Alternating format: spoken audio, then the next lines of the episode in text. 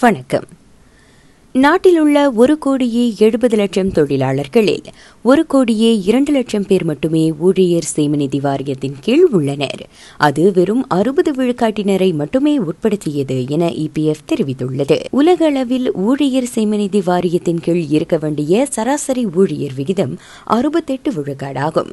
தங்களின் கீழ் வராதவர்களில் பெரும்பாலானோர் சொந்த தொழில் செய்பவர்களே என இபிஎஃப் தெரிவித்துள்ளது. பினாங்கு ஆயிரஹித்தா மற்றும் தொலுபஹாங் அணைக்கட்டு பகுதிகளில் மேற்கொள்ளப்பட்ட மேக விதைப்பு நடவடிக்கையால் அங்கு மழை பெய்துள்ளது. மீண்டும் அங்கு செயற்கை மழையை பொழிய வைப்பதற்கு கண்காணிப்பு நடத்தப்படுவதாக மாநில முதலமைச்சர் பிர்னாமவிடம் கூறினார்.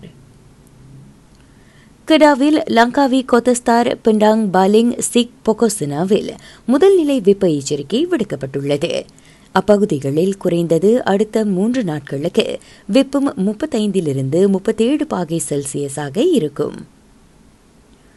பெராக்சித்தியவானில் விரைவு பேருந்து ஒன்று ட்ரக்குடன் மோதியதில் அதிலிருந்த இருபது பயணிகளும் ஓட்டுநரும் காயமடைந்தனர். திடீரென பாதை மாறிய ட்ரக்கை தவிர்க்க முயன்றபோது அப்பேருந்து விபத்துக்குள்ளானதாக காவல்துறை கூறியது.